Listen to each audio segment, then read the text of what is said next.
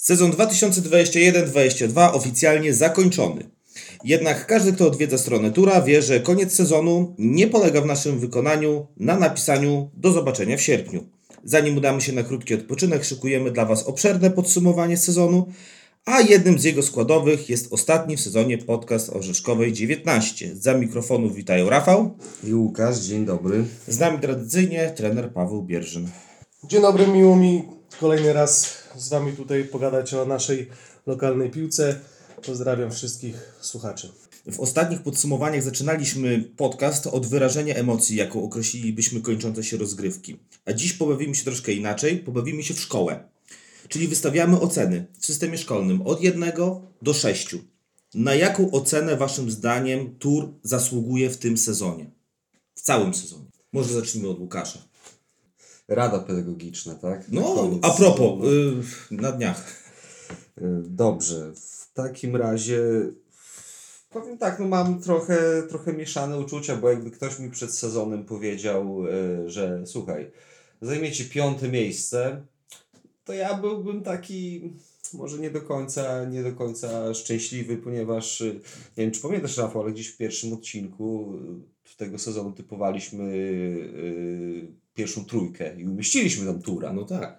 Natomiast no, do tej trójki mieliśmy daleko, ale no dobrze, y, proponuję y, 4 z plusem, plus za y, puchar, no nie, nie wygrany, ale za to naprawdę y, długą i, i pełną emocji drogę, gdzie każdy mecz był piękną historią, więc 4 plus proponuję. Cóż ja mogę powiedzieć, no, żeby, żeby, żeby sezon składał się tylko z rundy wiosennej, to pewnie dałbym y, czwórkę z plusem, a nawet piątkę z minusem.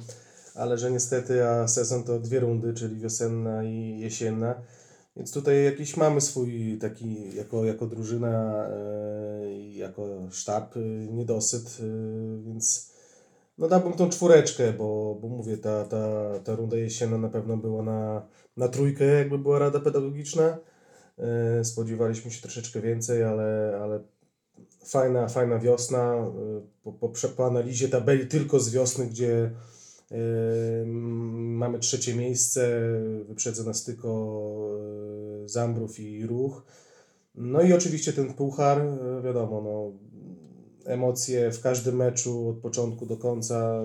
Szkoda, że nie wygrany, ale to już idzie w, w zapomnienie, no bo coś tam nie, nie pykło, że tak powiem, ale to już analizowaliśmy wszyscy i każdy z osobna i trzeba tylko wyciągnąć wnioski na, na kolejne lata, a przede wszystkim dostać się znowu do finału, bo myślę, że, ten, że, że, że, że na ten finał, e, że, że, że, że znaleźliśmy się w tym finale, to, to jest zdecydowanie jakiś tam e, taki wisienka na, na torcie e, tego całego sezonu, więc już tak, żeby nie przedłużać, to no, dałbym taką czwórkę i z nadzieją na lepsze jutro. No to zostałem ostatni. Za rundę jesienną 3 z minusem, za rundę wiosenną 5, czyli sumując to cały sezon czwórka. Wszyscy jesteśmy zgodni, bo wszyscy daliśmy czwórkę. Dobra, przechodzimy dalej. Wybieramy, słuchajcie, bramkarza. Myślę, że tutaj za bardzo nie ma co wybierać i jeśli mamy kogoś wyróżniać na jakiejś konkretnej pozycji, to w przypadku bramkarza, no to chyba, chyba siłą rzeczy wybierzemy i wyróżnimy Damiana wszyscy, jak tutaj siedzimy. Zgadza się, no. Znaczy ja mogę powiedzieć tyle, że no, ja jestem tą osobą, która ustala ten skład i, i, i decyduje, kto stoi w ramce. Wiadomo, no, duży bonus Damiana to na pewno to, że jest młodzieżowcem, ułatwia to później w ustalaniu całego składu na, na mecze, bo jak dobrze wiemy, dwóch młodzieżowców musi występować yy, w, w meczu. Co do Marcina, myślę, że nawet mógłbym powiedzieć, że jest już doświadczonym bramkarzem. Na treningach spisuje się bardzo dobrze. Yy, Tylko tak jak mówię, no ja nie, nie, nie będę tylko mówił, że, że dzięki temu, że Damian jest młodzieżowcem, to gra, bo myślę, że y, umiejętności Damiana i Marcina są zbliżone. Ale mówię, ale ten bonus y, ułatwia, że tak powiem, ustalanie personelu w składzie na, na mecze i, i nie ukrywam, że w tych wszystkich meczach można powiedzieć, że w 95% wstawiałem na Damiana i, i nie żałuję tego. Damian na pewno w niektórych meczach się, się bronił. y, Zdecydowanie można powiedzieć, że znalazłbym takie dwa czy trzy mecze, w których y, po prostu nam zdecydowanie pomógł, a w innych nie przeszkadzał, był pewną, pewnym punktem drużyny. Jest jeszcze chłopak młody, jeszcze jest dwa lata młodzieżowcem, więc y, y, wszystko przed nim. Oczywiście miejmy, wie, wie, nie wiem czy wiecie, ale jest jeszcze zawodnikiem y, Z Nicza. z Nicza. Tak, on jest wypożyczony. No. Pruszków, no i tutaj też trzeba będzie popracować troszeczkę w okresie mm, tym y, transferowym, żeby spróbować go odzyskać na, na stałe, no chyba, że wola Damiana i, i, i, i, i zespołu z Nicza będzie inna. Coś do dodania, Łukasz, w kwestii Damiana? No, ja tak sobie przypominam jedną sytuację jeszcze z przed sezonem, bo spotkaliśmy się przecież wszyscy na pierwszym treningu. No i wiedzieliśmy, że y, nie wystąpi Patryk Sidun, przynajmniej w tym sezonie. No i przecież jeszcze rozmawialiśmy, nie? No, co, robić, co, co, co, skąd pomocy? I wpada do gabinetu Damian. I mówi, jestem. To jest jedna, z rzeczy, którą zapamiętałem z tego sezonu. Nie, na pewno. Damian y, jak najbardziej. Były takie mecze, których, y, tak jak Paweł powiedział, pociągnął drużynę i dał jej wygraną, e, aczkolwiek też i szukam w pamięci, nie pamiętam jakiś wpadek Damiana z tego sezonu. Nie powiedziałbym, że nie wiem, za- zawalił jakiś mecz, czy, czy, czy nie wiem, czy ten gol to był taki jakiś, nie wiem, puszczony przez No niego. wiesz, nie było takich, yy, nie było one na pewno poważne, skoro... Skoro nie mi- pamiętamy. Mi, mi żadna nie przychodzi No tak właśnie. z głowy. Dobrze, to teraz y, ruszamy dalej. Mówimy o naszym bloku defensywnym, czyli o obrońcach. Tutaj też prosiłbym Was o wyróżnienie jakiegoś zawodnika właśnie z bloku defensywnego. Łukasz? No to proponuję zawodnika, który zagrał tylko pół sezonu, ale jakie to było pół sezonu, no to świadczą chociażby nasze statystyki, że bez niego wygraliśmy maksymalnie trzy mecze z rzędu. Inaczej, nie przegraliśmy trzech meczów z rzędu jesienią, a z nim 12. Czyli Jacek Zienis, lider szatni, lider defensywy, bramki. Bramko Myślę, myślę, że też te, te różnice, o których mówiliśmy, pewnie jeszcze raz, je, jeszcze nie raz powiemy dzisiaj, różnice pomiędzy turem jesienią a turem wiosną, to w dużej mierze, nie, nie, nie zupełnie, ale w dużej mierze to opiera się na tym, że Jacek do nas przyszedł. Dobrze, Paweł? No potwierdzam, no zgadza się. Przecież widzieliśmy jak ta runda jesienna wyglądała. Każdy, kto jest blisko klubu wie, że z Jackiem rozmowy już były przeprowadzane y, jeszcze przed rundą jesienną, ale y, no po prostu postawiłem na, można powiedzieć, na, na blok defensywny składający się z, z, z, Pawła i z Damiana Nacika, no bo, y, bo gdzieś tam Piotr miał na początku zdecydowane braki w treningach i dopiero wrócił do nas po no, okresie, w którym skończyły się prace, gdzie, gdzie, gdzie, gdzie, gdzie, gdzie musi tam dużo, dużo wkładać w to swojej siły, energii i czasu. W jakiś sposób yy, to nie odpaliło, bo, bo, bo, bo, bo przede wszystkim Paweł Ochnicki to yy, nie jest środkowy obrońca. Jego naturalną pozycją jest środek pomocy i to udowadniał znowu w, w rundzie wiosennej dał tu zdecydowaną jakość, yy, ale mówimy tutaj o obrońcach, więc tak jak mówię, no, no przyszedł Jacek, yy, yy, zrobił różnicę, poukładał to wszystko z tyłu, nabraliśmy jako drużyna zdecydowanie pewności, traciliśmy mniej bramek, no nie da się ukryć, że że z przekroju całego sezonu dla Jacka wystarczyła runda, żeby był najważniejszą postacią linii obrony. Jak najbardziej, zgadzam się z Wami. Jacek dał naprawdę bardzo dużo tej drużynie. No ale skoro już powiedzieliście Jacek, Jacek, no to ja tutaj, żeby nie powielać, powiem Krystian. E, Dlaczego? Dlatego, że mam przed sobą statystyki i z tych statystyk wynika, że Krystian rozegrał najwięcej meczów e, z całej drużyny. Wszystkie. Wszystkie, jako jedyny wszystkie jako jedyny rozegrał. I wiecie co? I sięgam pamięcią do poprzednich naszych podsumowań i to nie jest już pierwszy raz, gdzie Krystian we wszystkich meczach grał. Mówimy o linii obrony. Tak, mówimy o nie, mówimy, Nie. w tym, tym przypadku mówimy o wszystkich zawodnikach. Jako jedyny zagrał we, we, We wszystkich. czyli Jasne. ze 35. Mhm, jasne. Tak. Jeżeli chodzi I- o, o mecze, jasne. I też y, mówię, przypominam sobie, że w podobnych, w poprzednich sezonach też było podobnie, że Krystian to był absolutny top, jeśli chodzi o ilość występów. Krystian w jakiś sposób y, też nie ma rywalizacji, więc y, y, Też trudno z nim rywalizować, prawda?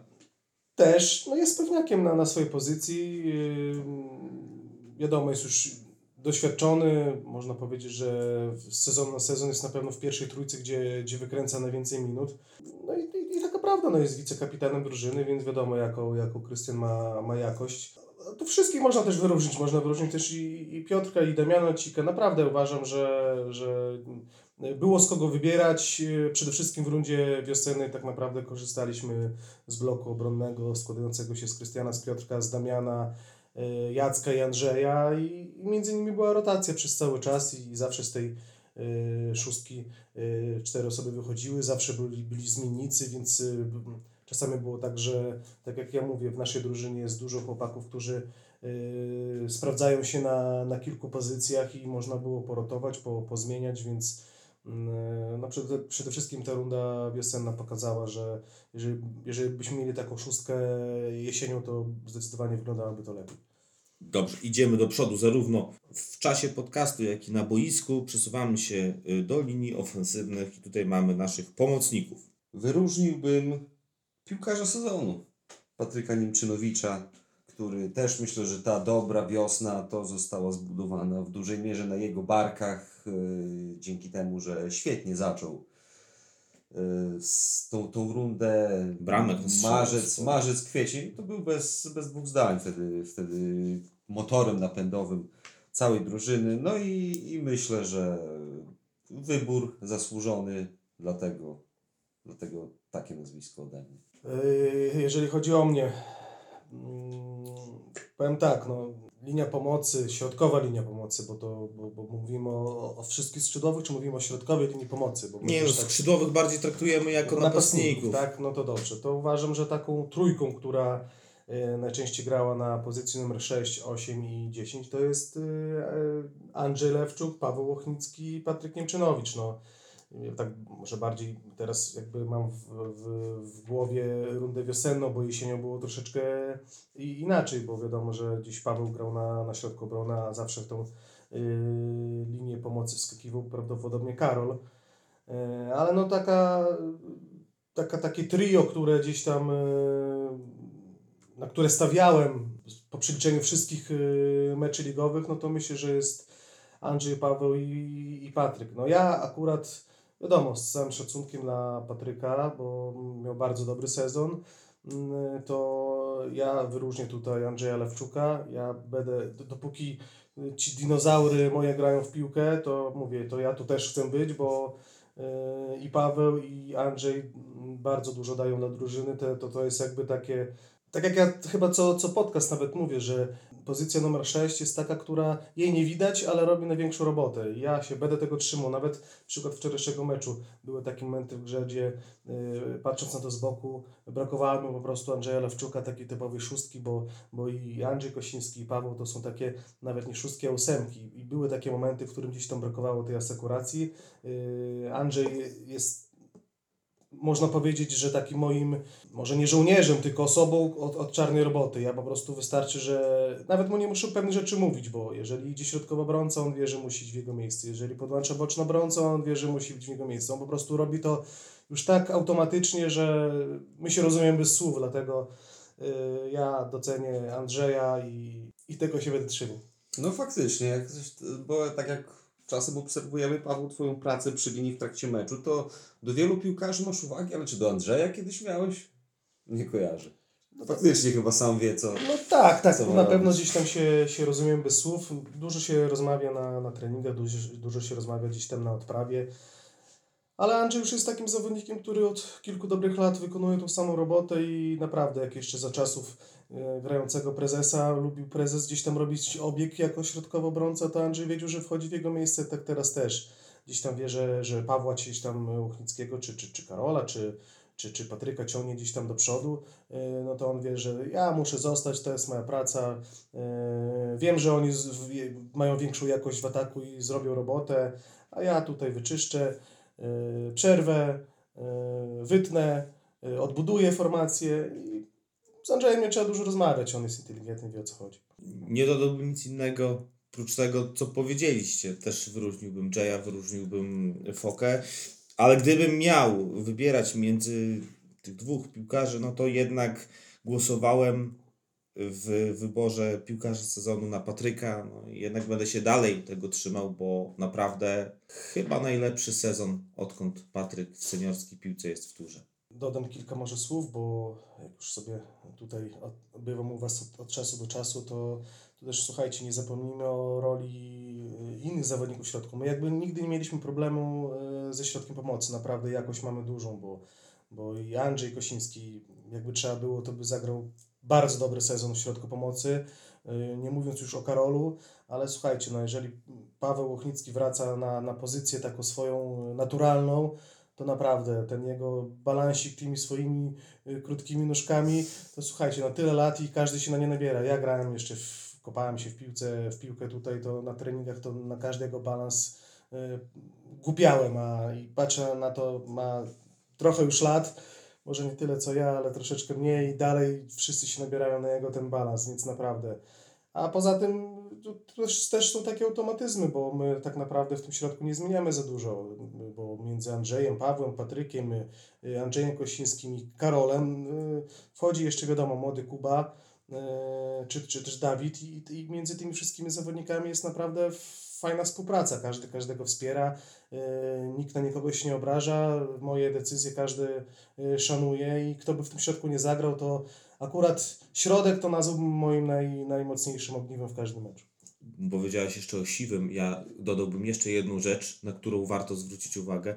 Słuchajcie, mecz z Jagiellonią, drugą z rezerwami, y, 110 minut w nogach. I Paweł, 117. i nawet. 117, przepraszam. I Paweł naprawdę dał radę. Jest najstarszy w drużynie, ma 35 lat. Oj, słuchajcie, żeby wszyscy mieli takie zdrowie jak Paweł. Dokładnie. I grali w piłkę tyle, Tyle lat, co Paweł. I jeszcze grali. I Jeszcze grali. Dobra, y, idziemy dalej. Wybieramy, wyróżniamy napastnika minionego sezonu. Napastnika, jak już wspomniałem wcześniej, pod napastników podpinamy też naszych skrzydłowych. W takim razie y, ja bym tu wyróżnił może nie zawodnika, który miał dużo bramek. Asyst pewnie trochę miał, ale też, też, też pewnie to nie jest najlepsza wartość w drużynie, ale, ale Marcin y, Bazylewski. Pamiętam, że y, jak prowadzę statystyki, nie, tam sobie wpisuję do Excela po każdym meczu, co tam się dzieje, no i tego Marcina, były te minuty, były, a bramek zero. Chyba nie wiem, czy on strzelił jakąkolwiek w rundzie jesiennej. No, No, w nie. każdym razie, w każdym razie wiosną nagle się te bramki pojawiły, a też no, jest młodzieżowcem. To jest ważne. No, Nie ma na boisku takiej pozycji jak młodzieżowiec, ale, ale myślę, że wiosną doszliśmy już do takiego momentu z Marcinem, że wstawiamy go do składu podstawowego, niejako, niejako już możemy, może nie, nie, nie budować składu Marcina, ale bez, bez strachu, o może w ten sposób powiem. Stawiamy Marcina, on gra. No i te rzuty karne Marcina, na oglądał się Jorginho chyba. No na razie bramkarze się nabierają, a e, Jewgeni Gremza z ŁKS-u to wręcz... Zdurniał. No dokładnie. Przy tym karnym. Marcin, Marcin dopiero kopał piłkę, a białoruski bramkarz y, Łomżan już leżał przy, przy drugim słupku. Także to też fajny element w jego grze. Dopóki trafia, jak, jak nie trafia, jak pierwszy, który nie wykorzysta, wtedy będziemy ganić. Ja bym wyróżnił Karola Kościńskiego, ale powiem wam z jakiego powodu, bo każdy mówi, że to jest jego słaby sezon. No ja nie uważam, że to jest jego słaby sezon, bo jego jakość jako zawodnika jest jak najbardziej mm, dla drużyny przydatna i, i niepodważalna. Yy, Słuchajcie, to jest zawodnik, który tak naprawdę co każdy mecz zagrał na innej pozycji, bo wystawiałem go i na dziewiątce, i na dziesiątce, i na lewym skrzydle, i na prawym skrzydle. Jak trzeba było, to by mógł grać na ósemce, więc słuchajcie, to też nie jest do końca takie komfortowe, jeżeli yy, zawodnik się dowiaduje na ostatnim, yy, na odprawie przed meczem lub yy, dzień przed, czy tam dwa dni przed meczem na, na treningu Słuchaj Karol, zagrasz dzisiaj na skrzydle. I nie było nigdy płaczu, nie było nigdy jakiś, yy, że, że, że chcę stabilizacji, a wiem, że Karol lubi, zresztą każdy prawdopodobnie zawodnik lubi po prostu grać na jednej pozycji, yy, jakiś tam nabywać automatyzmu, a Karol po prostu był też yy, w tym sezonie zawodnikiem, to źle zabrzmi, że zapchaj dziurą, bo takimi osobami to się nie zapycha dziur, ale na pewno na której pozycji by nie zagrał, wykonał, wykonywał ciężkie zadanie.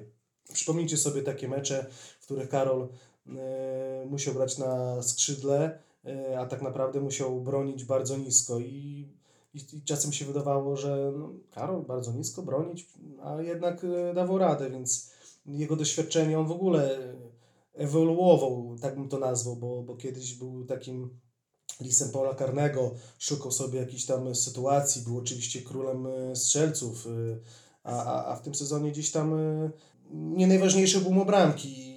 Na pewno on z tym gdzieś tam walczy cały czas, ale, ale jako zawodnik e, w tym sezonie wykonał w ogóle inne zadania i, i, i, i uważam, że za to powinienem go wyróżnić i to chcę dzisiaj zrobić tutaj w podcaście. Wiesz, Paweł, y, wszyscy mówią o tym, że on miał słabszy sezon, dlatego że po prostu nie miał liczb. I to z tego wszystko wynika. Ludzie nie patrzą w przypadku Karola bardziej na to, co się dzieje na boisku. I tak jak ty powiedziałeś, to, że jest rzucany na różne pozycje, że ma inne zadania. Tylko wszyscy są przyzwyczajeni do tego, że Karol, wiesz, 30 bramek, o tak o. No dlatego właśnie chcę tutaj poruszyć ten temat, że w formie może nie obrony Karola, bo Karol na boisku się broni, tylko że dużo też zależało ode mnie. No wiadomo, powiedziałbym Karol, grasz na dziewiątce od pierwszej kolejki do, do 30 i Karol nie strzeliłby 13 bramek, a prawdopodobnie 20. No, a że Karol musiał naprawdę wykonywać dużo innych zadań na boisku, a oddał, że tak powiem, strzelanie dla kogoś innego, no to z, z tego to wynika. Jeżeli chodzi o, o mówię, o mecze, 34 mecze, więc w zasadzie yy, nie wiem, nie wystąpił może w jednym, może w- już nawet nie pamiętam, może w dwóch. Jednym, W tak. jednym chyba, więc mówię, ja przez cały czas, wiadomo, poruszyliście temat Marcina. Fajnie, Marcin, naprawdę jego fajny sezon, z roku na rok yy, robi postępy, ale tak samo jak i Damian Naciek, tak samo jak i Damian Plisiuk. Fajnie, bo to są chłopcy, że tak powiem, z naszej, z naszej akademii. Yy, akurat dwóch jest moją wychowanką, więc yy, znam ich od, o- od małego. Yy, Tylko, że przez cały czas mówię, jak, jeżeli chodzi o Damian, może Naciek jest już bardziej dojrzały, ale Marcin yy, to jest tak, że jak rzucimy monetę, ja to też już poruszałem temat. Zagra super mecz, później wychodzi, zagra średni mecz, później wychodzi, zagra słaby mecz, później wsadzam go na ławę, bo zagrał słabe mecze, się okazuje później, że w następnej kolejce wchodzi i znowu robi super zmianę. No to jak zrobiłem super, zrobiłeś super zmianę, to ci stawiam w następnym meczu, zagrasz super mecz, masz nagrodę, gra znowu, a później jest znowu słaby mecz. I tak, y, tak zwana nieustabilizowana forma, ale to tak jest y, w tych wszystkich chłopakach y, młodych, że, że gdzieś tam brakuje jeszcze takiej formy, że jeżeli stawia się na Patryka, Karola, nie wiem, Andrzeja Siwego, to oni, oni nie zagrają nigdy słabego meczu. No chyba, że dzień wcześniej, dzień wcześniej coś się wydarzyło. Y, Ale nie, no chłopaki się szanują i naprawdę jeżeli chodzi o to, to, y, to takie rzeczy nie muszę się martwić. Ja z kolei wyróżniłbym dwie osoby, takie duże wyróżnienie skierowałbym do Patryka Stopłukowskiego, o którym się słyszało, że nie ma liczb w tym sezonie, ale wszyscy dobrze wiemy, jaka to jest wartość dodatnia tura. I to jest już zawodnik, który jest już z nami od 4 lat, zaraz będzie ich 5. Nie wyobrażam sobie dzisiejszego tura bez Patryka Stypułkowskiego. Po prostu.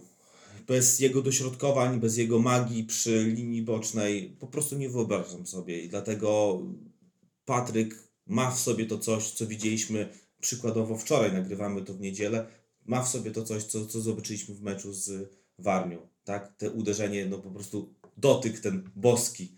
Może to trochę za dużo, ale, ale wiecie wszyscy o co mi chodzi. A małe wyróżnienie kieruję do Łukasza Popiołka. Dlaczego? Dlatego, że e, my troszkę się rozpływaliśmy nad Łukaszem na e, temat jego powrotu, tak, że paskudna kontuzja, długa rehabilitacja, wszyscy mówiliśmy, że brawo, Łukasz wraca do grania. Nie oszukujmy się, Łukasz był bardzo daleki do optymalnej formy swojej, którą prezentował przed kontuzją. A ten sezon, a szczególnie ta runda wiosenna, widać było tego starego popiołka. I okej, to jest inny typ zawodnika. To już nie jest zawodnik, który na prędkości mija trzech, dośrodkowuje albo próbuje strzelić. To jest już bardziej dojrzały Łukasz Popiołek, ale mimo wszystko uważam, że ten sezon, a szczególnie ta runda, jak najbardziej na plus. I chyba już śladu po tej kontuzji nie ma. Nie tylko fizycznie, ale też w głowie. No, zgadza się. Ja też podsumuję i Patryka, i Łukasza. Yy, Naprawdę, Łukasz yy, nic się nie spodziewał, że Łukasz wróci i wróci, że tak powiem, do, do swojej normalnej dyspozycji, tak jak mówisz. Łukasz to już nie jest taki Łukasz, że jeździ bez głowy, No kiedyś nie tylko naprawdę już jest przemyślany. Może też i w głowie ma to, że. Znaczy, przede wszystkim jest dojrzały, no wiadomo, że jest dojrzały. Podejmuje już kiedyś. Ja też jestem już z Łukaszem bardzo, bardzo długo i Łukasz wie, jakie były nasze początki, a teraz naprawdę no, no jest normalnym, pra- pełnoprawnym zawodnikiem drużyny i sporo, sporo w tej rundzie wiosennej wychodzi w pierwszym składzie, po prostu sobie na to zasłużył.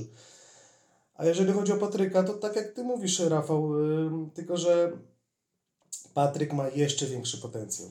I żeby Patryk słuchał to, co mówi do niego trener i wykonywał to, co y, mówi do niego trener, to Patryk by dawał dla drużyny jeszcze dwa razy więcej. Oczywiście jak najbardziej się z Tobą zgadzam, że jest bardzo, ale to bardzo y, ważną częścią drużyny, to jest taka wartość dodana, on może zrobić coś z niczego, y, może cały mecz nie istnieć, a później gdzieś tam wejść w między pięciu, podbija mu się ta piłka od jego piszczeli i strzelić bramkę, a pracuje na boisku za dwóch, za trzech, więc to jest jego mega atut, ale jeszcze raz mówię, pa, z Patrykiem moje rozmowy, no nie, nie nazwałbym je wychowawcze, tylko bardziej y, techniczno-taktyczne, są przeprowadzane na każdym treningu, ale to wszystko się odbywa w formie, wiadomo, gdzieś tam z, z uśmiechem na twarzy, y, żartu, ale ja uważam, że Patryk ma jeszcze większy potencjał i wydaje mi się, że dla Patryka brakuje tylko jednego właśnie, tego doświadczenia.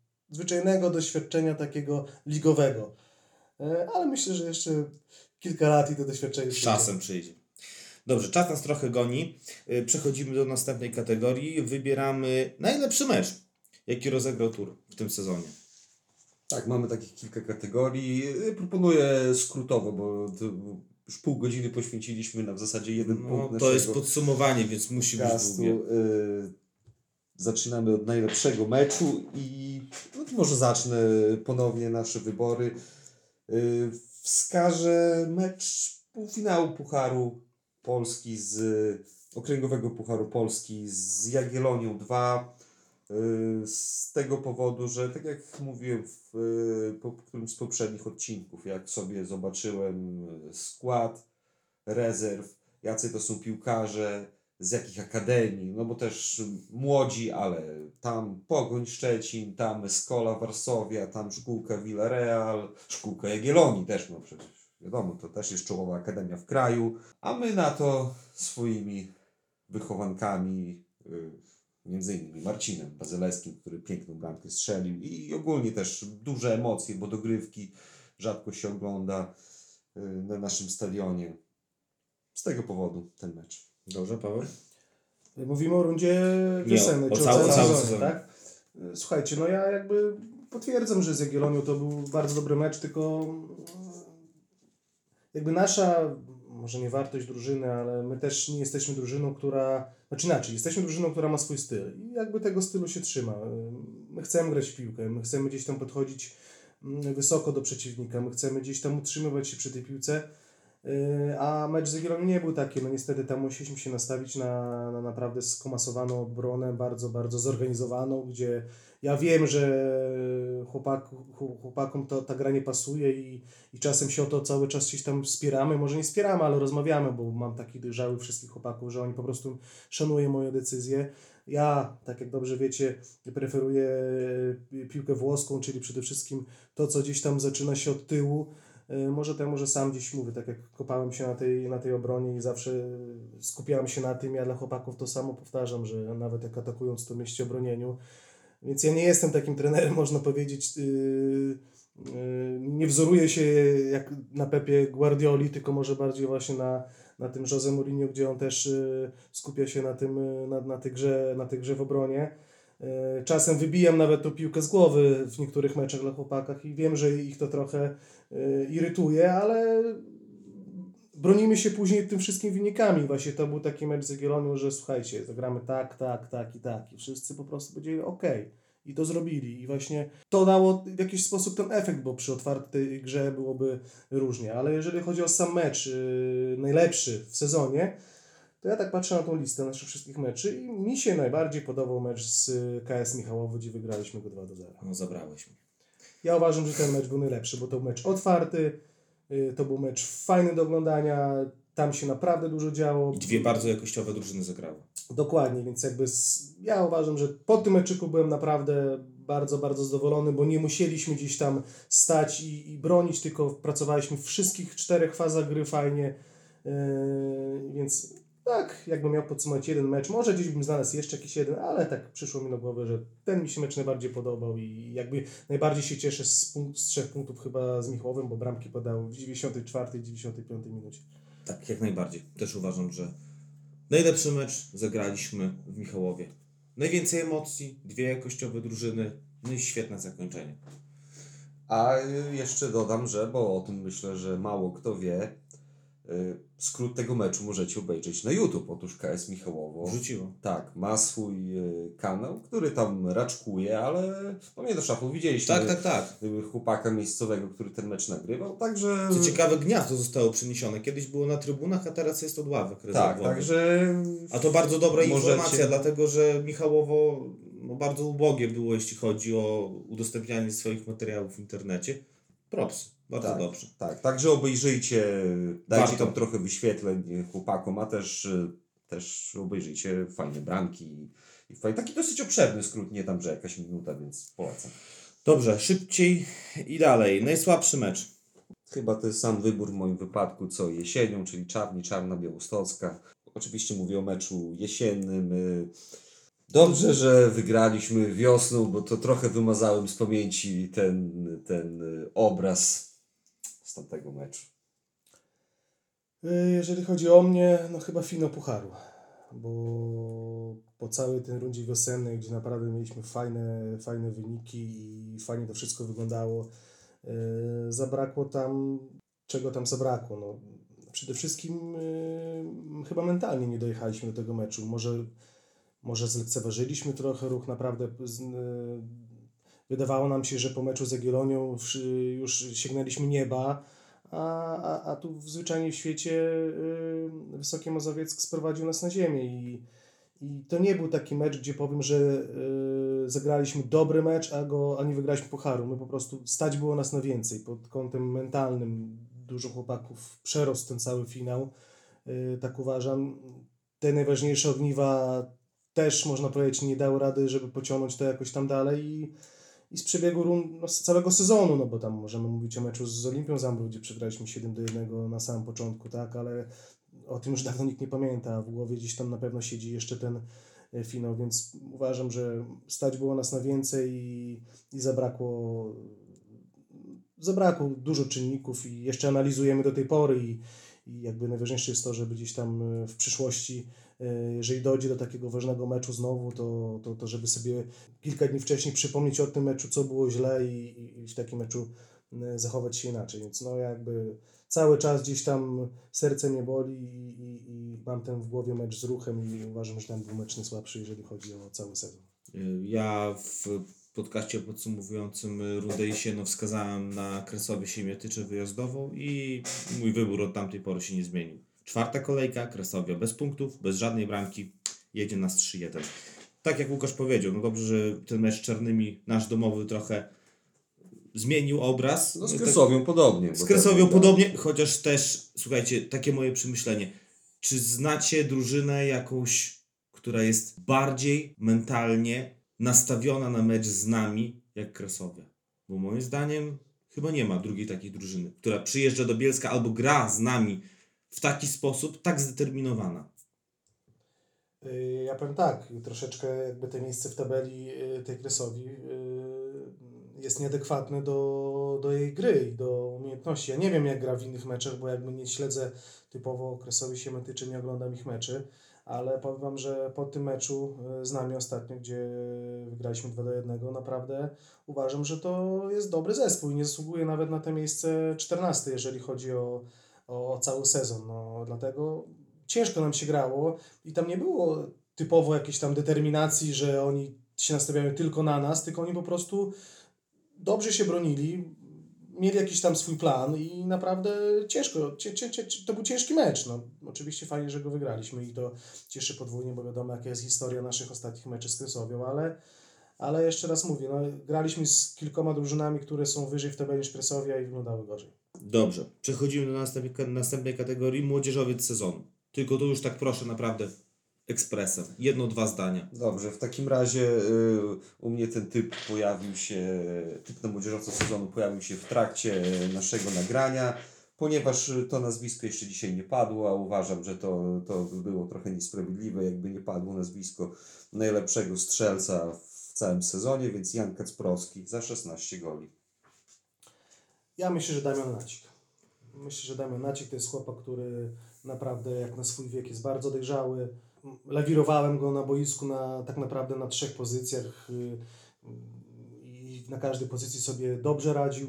Y, Wsadzałem go, można powiedzieć, na, na mecze o ciężkim gatunku i też psychicznie jest bardzo mocny, więc y, ja uważam, że to jest z przebiegu całego sezonu to jest Damian Nacik. Jeśli o mnie chodzi, to nie pomyślałbym tak jak wy, no dla mnie zdecydowanie Damian Plisiuk. Damian Plisiuk dlatego, że rozegrał zdecydowaną większość spotkań. Moim zdaniem z tej trójki, bo przypominam jeszcze jesienią grał u nas Michał Nos, zdecydowanie numer jeden, jeśli chodzi o umiejętności. I też na co bym zwrócił uwagę. My czasami patrzymy na naszego tura, na mecze wyjazdowe, na mecze domowe. Wiadomo, w niektórych meczach ci młodzieżowcy grają więcej, w niektórych mniej. Mówimy ostatnio dosyć sporo o Kubie Trocu, tak, który wchodzi w tą drużynę, gra coraz więcej i ktoś mówi, że on ma tylko 18 lat. A ja sobie myślę, kurczę, Damian Pisiuk też ma 18 lat. I ile on meczów już w czwartej lidze zagrał? 50? Strzelam, nie wiem, ale myślę, że z 50 na pewno. Ten chłopak ma cały czas 18 lat jeszcze.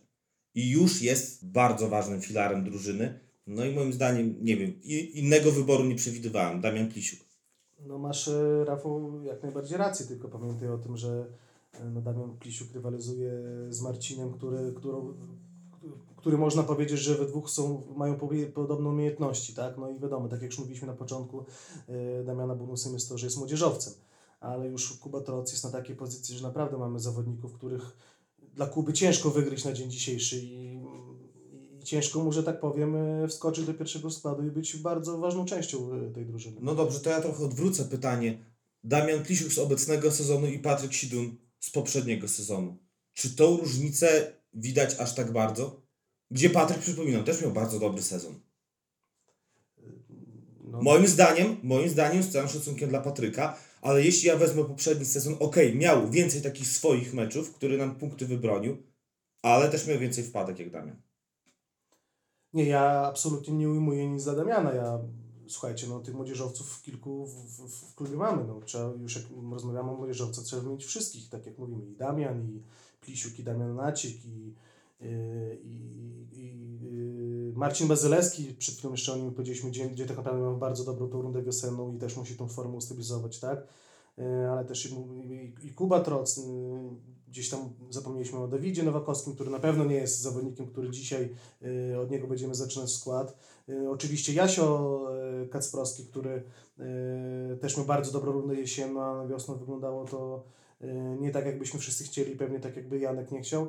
Może też i mało dostawał ode mnie szans, ale to było spowodowane na pewno jakimiś tam względami logistycznymi czysto i, i można powiedzieć, i nie będę tutaj teraz poruszył tematu, bo, bo, bo Janek wie o co chodzi i my jako, też wiemy o co chodzi jako, jako gdzieś tam y, osoby y, blisko klubu, ale no, tak jak mówisz, no, nikt dla Damiana nic nie umuje, jeżeli chodzi o Plisiuka, no bo też można powiedzieć, że jest najlepszym młodzieżowcem, bo, bo rozegrał najwięcej meczy i najwięcej minut, no ale to tak jak mówię, no też chodzi, ja patrzę pod kątem jakiejś tam rywalizacji, że jedni mają młodzieżowcy trochę y, mniejszą rywalizację, dru, drudzy mają cięższą, no i, i wymieniłem sobie temu Damiana Nacika, bo uważam, że gdzieś w tej rywalizacji y, z tymi chłopakami yy, dawał radę. Dobrze, zaskoczenie. Czy takowe było? Chodzi o zawodnika. Czy A takowe czy koniecznie musi być Nie zawodnik? musi być koniecznie, ale chodzi więc, o... y, więc ja y, krótko o trzech ostatnich meczach, bo gdzieś chyba nawet czytałem, że no dobra, Tur przegrał finał, to już ma, ma tydzień, ma to, to sobie tam już dokończy, pospaceruje. A tu były trzy wszystkie bardzo trudne mecze, wręcz w tym wręcz me, e, z ŁKS-em mecz ekstremalnie trudny, a my mamy 9 punktów z tych meczów. Nikt nie odpuścił, y, nikt y, nie myślał o tym, że grill czy wakacje na Mauritiusie, tylko do końca chłopaki, do ostatniej minuty wczorajszego ostatniego meczu dali z siebie wszystko, pokazali, że ten, ten finał y, no na pewno jakoś na nich wpłynął, ale dali jeszcze sobie i nam radość na koniec sezonu. A ja powiem o zawodniku. No, ja myślę, że wymieniłbym tu Łukasza Popiołka, tak? Bo wydaje mi się, że tak jak rozmawialiśmy, trochę to już trwało, a, a wydawało się, że już nie, Łukasz nie dojdzie. A Łukasz swoją naprawdę ciężką pracą, pracą nad samym sobą gdzieś tam miał problemy na początku w ogóle z tą rehabilitacją, okazało, trochę to się wszystko przedłużało, ale Łukasz też nigdy nie marudził, zaciskał zęby, a, a, a ta runda wiosenna jest tego owocem, więc ja bym, moim zaskoczeniem, że Łukasz doszedł do takiej normalnej dyspozycji, jest pełnoprawnym zawodnikiem drużyny, to wymieniłbym właśnie to jako zaskoczenie, że to stało się teraz i, i, i cieszę się, że to już, to już ma za sobą. Ja tak samo. Też wybrałbym Łukasza Popiołka, dlatego że pamiętam jesień. Co więcej, pamiętam jeszcze zimowy okres przygotowawczy, gdzie Łukasz też miał bardzo duże ciężary. W tym, w tym okresie przygotowania widać, że było mu naprawdę bardzo ciężko. I myślę, że jak tu wszyscy trzej siedzimy, to nikt z nas nie powiedziałby, że ta runda wiosenna będzie taka dobra w wykonaniu Łukasza. Słuchajcie, Łukasz dwa lata nie grał w piłkę, żeby dojść do normalnej dyspozycji, to, to troszeczkę czasu trzeba. No. Dokładnie. Więc jesteśmy Jak najbardziej zgodni w tej kwestii. Dobrze, yy, no to teraz na sam koniec, gol sezonu. To tutaj przyznam dwa wyróżnienia. Y, Jan Kacprowski z grabówką, tylko nie pamiętam, który to był. On chyba strzelił dwie bramki w tym meczu. Nie pamiętam, która to była chyba druga. Strzał o... z pierwszej piłki po dośrodkowaniu Andrzeja. Bardzo fajny, taki nie z prostego podbicia, tylko wewnętrzną częścią w okno. A drugi to świeża sprawa, czyli wczoraj Patryk Stypułkowski w 85 minucie strzał w, nie wiem, czy ta część bramki ma jakąś fachową nazwę? Pałąk? Może? Pałąk. Może, Może. może to być pałąk. Takie, takie nie, nie wszystkie bramki to mają, nie? W, na, na naszych stadionach, ale w armii akurat ma i tam. Jeszcze stare bramki. To ja też wyróżnię dwie bramki. Yy, Bramka Karola Kosiewskiego z rzutu wolnego z Michałowem w 94 minucie. Yy, No i chyba ten wczoraj, to, ta wczorajsza bramka Patryka. No to kurczę, no, no te dwie bramki nazwałbym bramkami, pięknymi bramkami i ważnymi bramkami, bo jedna bramka na, pozwoliła nam prowadzić z Michałowem i tak samo ta Patryka pozwoliła nam prowadzić yy, z Grewem, więc oprócz tego, że ładne, to jeszcze bardzo, bardzo ważne. Tak, jeszcze w armii skrótu chyba nie wrzuciła. Nie, nie wrzuciła. Ale pewnie. Do, Zobaczycie. Jak opublikujemy, to w tym momencie już pewnie też będziecie mogli tą bramkę zobaczyć No na, na ich kanale YouTube. Siłą rzeczy ja też wybieram uderzenie Patryka z meczu z Warmią. Dobrze, przechodzimy do następnego etapu naszego Tak, podcastu. stały, stały punkt. Dokładnie, pytania. Te pytania, odpowiedzi na te pytania już niektóre padły tutaj, więc jeżeli padły, to, to po prostu szybko przypomnienie w ciągu minuty. Co może na zmianę? Dobrze, no tak, bo w ogóle nie powiedzieliśmy, to są pytania od, od Was, Tak. od naszych słuchaczy na Instagramie i na Facebooku. Poprzez te kanały można było je zadawać yy, i mamy ich sześć, więc niedużo chyba bywało więcej. Bywało więcej. Zaczynamy od pierwszego. Czy w składzie Tura będzie więcej rotacji, aby dać szansę młodym talentom? Były jeszcze też pozdrowienia dla trenera dołączone w tym pytaniu. Yy, Czy będzie więcej rotacji? Yy, Słuchajcie, ja tutaj nie jestem świętym Mikołajem. Każdy mnie rozlicza za wyniki. Ja uważam, że i tak tej rotacji było sporo. Yy, Tych chłopaków młodych. Zresztą Pro System, jeżeli niektórzy nie wiedzą, co to jest, to jest właśnie taki system, który pokazuje, jak stawiamy na młodzież, ilu gra młodzieżowców. I w tym systemie zajęliśmy na koniec sezonu piąte miejsce. Prawie 13 tysięcy minut yy, właśnie tej naszej utalentowanej młodzieży. Więc akurat jeżeli ktoś uważa, że stawiam y, za mało na młodzież, to chyba nie chodzi i nie ogląda naszych meczy. Yy, Słuchajcie, jest drużyna rezerw.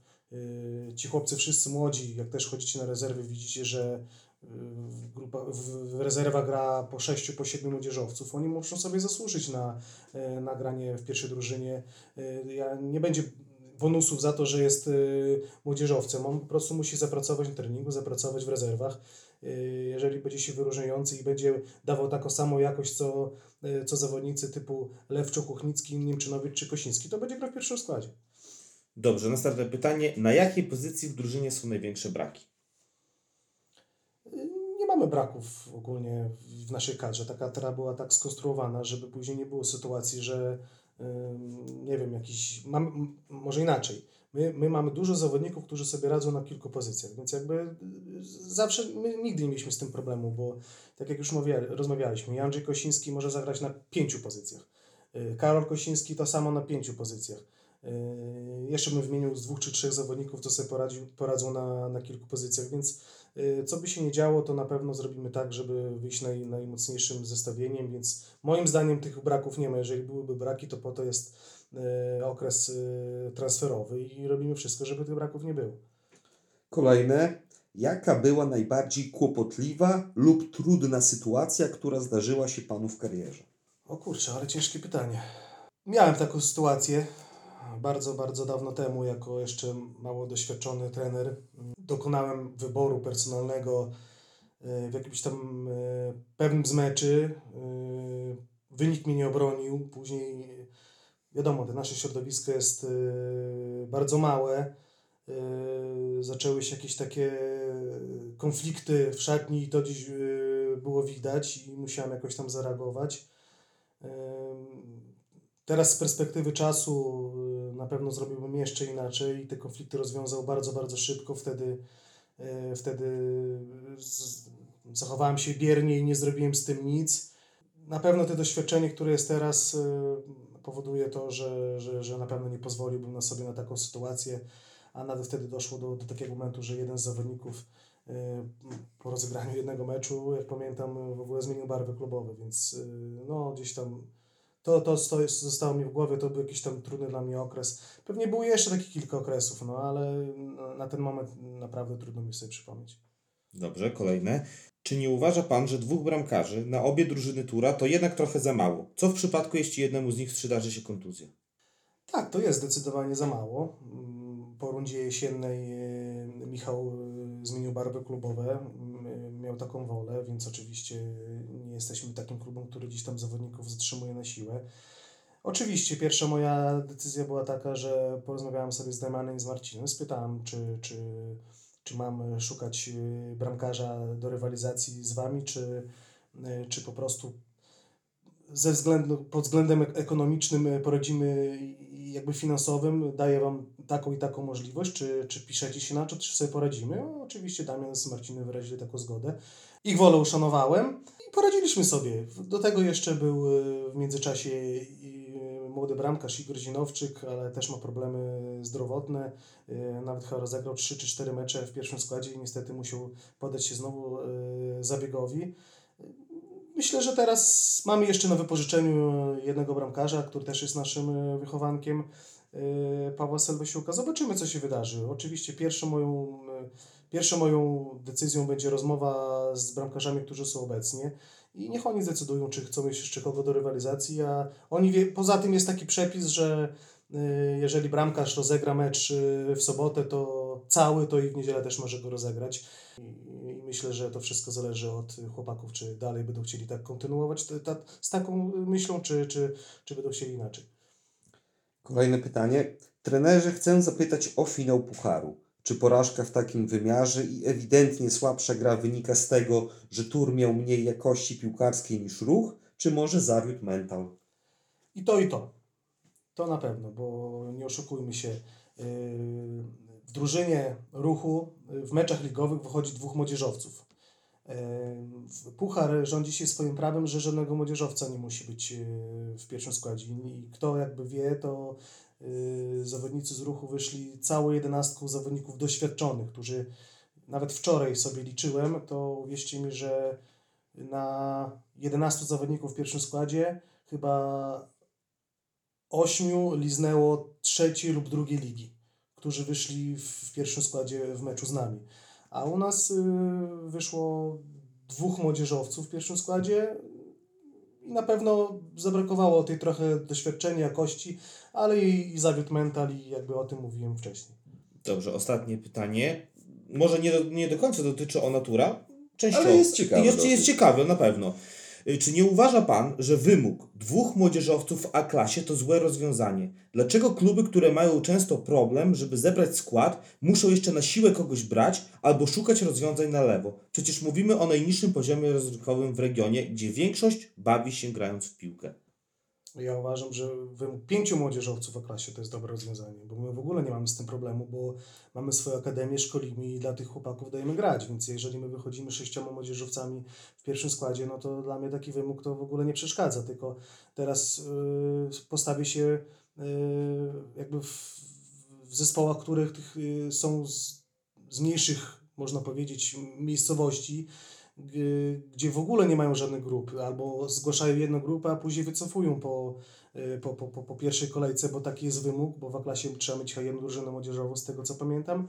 I ta jest drużyna e, pra, prawdopodobnie e, Żaka albo Orlika kategorii wiekowej i później się okazuje, że tam nie ma komu grać. No i, i, jeżeli, jeżeli my narzucimy jako, nie wiem, zarząd czy, czy, e, czy, czy, czy Wydział Szkolenia taki wymóg, że ma być dwóch czy trzech młodzieżowców, to okaże się, że z 36 klubów A klasy może zostać 25 albo 20, więc tu chyba chodzi o to, żeby było jak najwięcej klubów, a, a, kto, w, a, a kto chce postawić na młodzieżowcy i kto chce ich ogrywać, y, no to ogrywa tak jak my, a, a kto nie chce, no to jego wybór.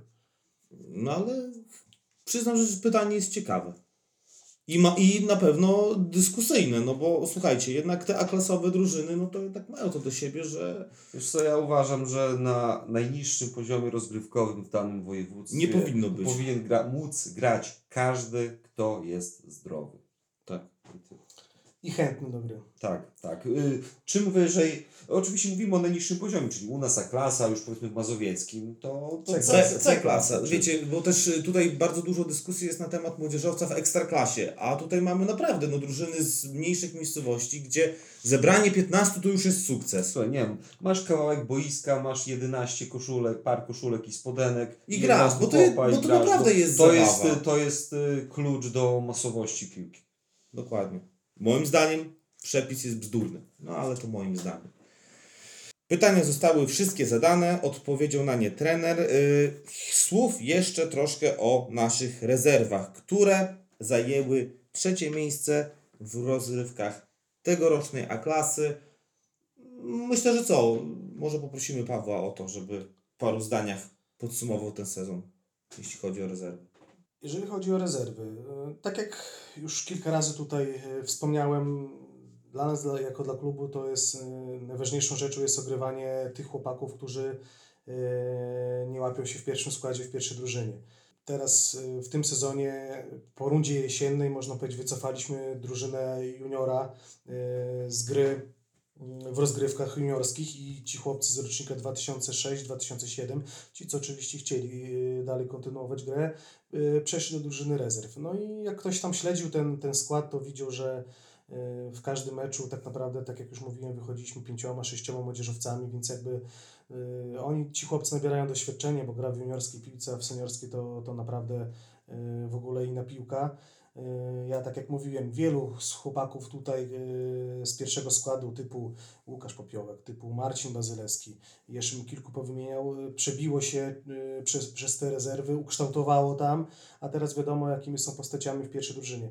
Kolejną sprawą to jest to, że y, my nie mamy problemu z tym, że jeżeli Dawid Nowakowski y, rozegra 3 minuty y, w meczu pierwszej drużyny, to, to później, że tak powiem, czeka dopiero na trening. Nie, Dawid jedzie y, w niedzielę na rezerwy i rozgrywa tam 90 minut i, i, i zaliczy jednostkę treningową, tak zwaną meczową nawet, więc po prostu każdej dyspozycji, każdy jest y, w formie, y, nikt nie ma jakichś tam braków kondycyjnych, y, więc jest też jakby głó- głównym, głównym naszym y, planem na, na, na drużynę rezerw i jest tego coraz więcej. Oczywiście są tacy zawodnicy jak Marek Polubiatko, są tacy zawodnicy jak, y, no jak nie wspomnę o Marcinie Gulu w tym podcaście, to chyba się obrazicie, tak? Oczywiście. Więc muszę, muszę powiedzieć to, to nazwisko Piotrek Kordziukiewicz czy Robert Żukowski, czyli y, tacy zawodnicy, na których gdzieś te rezerwy się opierają i bez nich prawdopodobnie by tych rezerw nie było. I później mówię, takie doświadczenie, Rafał Grygoruk, chłopak, który gdzieś tam mm, y, można powiedzieć, że mógłby kilka dobrych lat temu grać śmiało w pierwszej drużynie, zdecydował, że, że, że wybiera drogę, że sobie pobawi się rekreacyjnie w rezerwach i, i, i ich doświadczenie takie klasowe, można powiedzieć, i, i jakby i ten y, y, ta młodzieńcza fantazja tych chłopców młodych y, daje jakieś tam efekty, więc jakby ja też chcę tutaj powiedzieć, że jakbyśmy na siłę chcieli zrobić ten awans, to uwierzcie że zrobilibyśmy to. Ja naprawdę z całym szacunkiem do Bociana Boćki i do Pioniera Brańska, ale jeżeli chodzi o, o, o nasz styl i jakby nasz, na, my, my, my też nie chcemy się tam jakby w tej klasie, my, my troszeczkę się wyróżniamy moim zdaniem, bo próbujemy grać w piłkę, y, są różne mecze, a, a inni typowo grają na wynik, ale absolutnie nie ujmuję nikomu to, bo, bo, bo, bo, bo ta, liczy się tylko wynik w piłce seniorskiej, jak najbardziej to rozumiem, dlatego tak podsumowując, myślę, że trzecie miejsce jak najbardziej pasujące wszystkim dla nas. My mamy inne cele ni- niż awans. Może jeżeli by była gdzieś tam ta trzecia liga e, w, Bielsku, jeżeli chodzi o pierwszą drużynę, to i myślę, że warto było grać e, w okręgówce. Zresztą e, tamten sezon był podobny i też wszyscy chłopacy byli gdzieś tam w grze, bo kto nie grał w pierwszej drużynie, a mieliśmy dużo szerszą kadrę niż, niż w tym sezonie. Ogrywali się w okręgówce, mało nam tam zabrakło, żeby się utrzymać, ale, ale wiadomo jak to, było, jak to wyszło na koniec. Ok, to słuchajcie, już zamykając klamrą e, podsumowanie sezonu w wykonaniu Tura, jeszcze zerknijmy na tabelę czwartej ligi. I tak, do trzeciej ligi awansuje Olimpia Zambrów, spada Hetman Białystok i Orzeł Kolno. Zaskoczenie? Czy też spodziewalibyśmy się takich rozwiązań? No ja bym powiedział, że jak ktoś strzela 138 goli, no to... Trudno, żeby nie awansował, Trudno, żeby nie prawda? awansował. No tak, spotkały się tam na koniec w tej walce na ostatniej prostej najlepszy atak. Atak, którego dawno nie było chyba takiego w czwartej lidze, ale też obrona, której też dawno nie było, bo e, ruch to nie wiem ile, to chyba ciągle te 12 goli. 13, 13, 13. 13 goli straconych na 30 meczów. To, to, to jest jakiś kosmos. Dokładnie. To jest gol co trzy mecze, także. No ale jednak przeważył, przeważył ten atak. No i 53 gole Kamila Zaleskiego to też tak, jest zdecydowanie. No ja uważam, że Olimpia zasłużenie e, awansowała do e, tej trzeciej ligi. Na pewno jakość drużyny e, zdecydowanie bardzo, bardzo duża. Nawet nie jakość może, a styl, bo naprawdę ich mecze i praca Tomka, bo też to jest mój dobry kolega, zaowocowała. Ja zawsze gdzieś tam też, jak mam się na kimś wzo- wzorować, to nie, nie szukam jakichś tam wzorców e, typu Mourinho, tylko gdzieś tam z Tomkiem kilka razy się spotkaliśmy, to nawet jego dobre podpowiedzi dużo mi dawały. E, Dlatego cieszę się, że, że, że drużyna Tomka awansowała i uważam, że y, ona i, pod kątem y, sportowym poradzi sobie, jeżeli gdzieś tam ten, y, te- ta, ta praca y, teraz zarządu i, i otoczki całego klubu y, wzniesie się na poziom pracy Tomka. E, ale też i, i ruch do samego końca, walka naprawdę, te, te, te, ta linia obrony, na, co im bramkę strzelić to jest y, Mistrzostwo Świata, zresztą sami byliśmy świadkiem, graliśmy z nimi trzy mecze w sezonie, Ani jednego ani gola jednego bra- ani bramki nie strzeliliśmy i nie mieliśmy naprawdę jakichś tam wielu okazji, żeby im tą bramkę strzelić, więc, więc fajnie, że ten mecz y, y, na koniec rozegrali między sobą. Z przebiegu, z przebiegu spotkania, nie wiem jak tam było, ale z tego co wiem, to Tomek nie musiał atakować. Y, Tam blisko było bramki do ruchu w końcówce. tak, tak gdzieś czytałem też w komentarzach, że, że Kamil Jackowski, trener miał, Jackiewicz miał e, jakąś tam Głó- główkę szczupakiem, dokładnie. tak. E, No, gdzieś tam delikatny niedosyt Łomży, bo też nie ukrywam, że byłem na meczu pierwszej, kolendy, pierwszej kolejki rundy wiosennej pomiędzy Zambrowym i Łomżą i naprawdę Łomża bardzo dobrze w tym meczu wyglądała. E, Ale widzicie, no sezon, sezon jest e, na tyle długi, że rozkaraczyli się gdzieś tam pod koniec. Zresztą my jesteśmy e, tego przykładem z poprzedniego sezonu. E, Że sezon się gra, nie, nie, tak jak to się mówi, nie, nie liczy się tak jak się mężczyzna zaczyna, tylko tak jak kończy, więc e, Olimpia cierpliwie czekała, doczekała się e, i uważam, że awans jak, naj, jak najbardziej służony. Jeżeli chodzi o spadek, no uważam, że Kolno runda wiosenna Kolna była bardzo słaba i, i oni sami się nie spodziewają, że doprowadzili do takiej sytuacji. Tam y, też znam trenera Irka i uważam, że mm, y, oni mają naprawdę młody zespół, bo też Piorniu System chyba byli na trzecim miejscu i ci chłopcy młodzi w momencie kryzysu nie wytrzymali ciśnienia. I jak doszło tam do kryzysu, zaczęło się po prostu y, w głowie gdzieś tam ciśnienie, że każdy mecz jest o życie. I po prostu no niestety, no, nie, nie, nie, na koniec okazało się, że, że, że ci młodzi chłopcy, gdzie wydawało się, że po rundzie jesiennej nikt, nie, nie, nie, spadek nie, spadek nie będzie zaglądał w oczy, no a niestety, no, końcówka okazała się bardzo słaba. I, i szkoda, tak, szkoda, że, że Kolno spadło, bo jeżeli chodzi o pracę trenerów, bo ja pod tym kątem patrzę, znalazłby się taki zespół, który tam nie zasługuje, żeby być, ale, ale się utrzymał. No i też y, to, co się dzieje wokół. Sztuczna murawa, teraz parking, niedługo ruszały prace związane ze stadionem. Dobrze, chyba wyczerpaliśmy temat. Ponad godzina za nami nagrania. Myślę, że pogadaliśmy sobie naprawdę solidnie. Tak, i myślę, że zamykając ten temat, y, spójrzmy w przyszłość. Czyli, czy, y, jeżeli mógłbyś, Paweł, powiedz może kilka zdań o tym, y, kiedy zaczynamy, czy masz już w głowie, na pewno masz to pytanie retoryczne, Nie tylko plan, w głowie, na papierze, już plan na przygotowanie do kolejnego sezonu. bez szczegółów oczywiście, bo to podamy. No tak, wszystko już jest dawno dogadane, znacie mnie, wiecie, że gdzieś tam e, takie rzeczy to sobie gdzieś tam układam wcześniej, dogranych jest już pięć sparingów. E, można powiedzieć, że dzisiaj e, oficjalnym obiadem e, z rodzinami spotkamy się ostatni raz. Będziemy mieli trzy tygodnie wolnego, każdy sobie oczywiście jak najbardziej, niech od tej piłki odpocznie, naładuje baterię.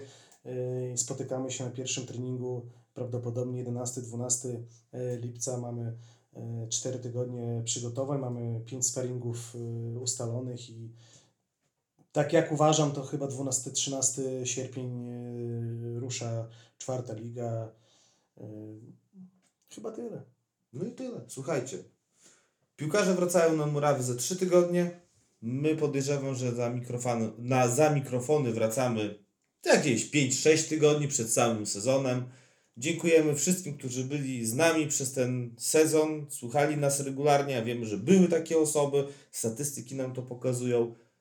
Ślicznie dziękujemy wszystkim. Dziękujemy też Pawłowi, że gościł w dzisiejszym odcinku i podsumował obszernie miniony sezon. Tak. No jeszcze chciałbym dodać jedną rzecz. Ja przede wszystkim oczywiście dziękuję wszystkim kibicom, tym wiernym i oczywiście tym strzyderkom, bo oni tylko nakręcają mnie do jeszcze cięższej pracy, ale też chciałbym zaznaczyć, że dziękuję bardzo kibicom y, za, za tak y, liczne przybycie do, do, do Zambrowa na ten y, fino pucharu. Naprawdę szacunek dla Was wszystkich, bo wiem ile osób przyjechało. Tak samo dziękuję kibicom naszym, którzy e, w ostatnich meczach, że tak powiem, się uruchomili i poprzychodzili na nasze spotkania. Mam nadzieję, że tego będzie troszeczkę więcej w nowym sezonie. Pozdrawiam wszystkich e, ze środowiska piłkarskiego i nie tylko i do zobaczenia. Tak, do usłyszenia. Trzymajcie się. Cześć.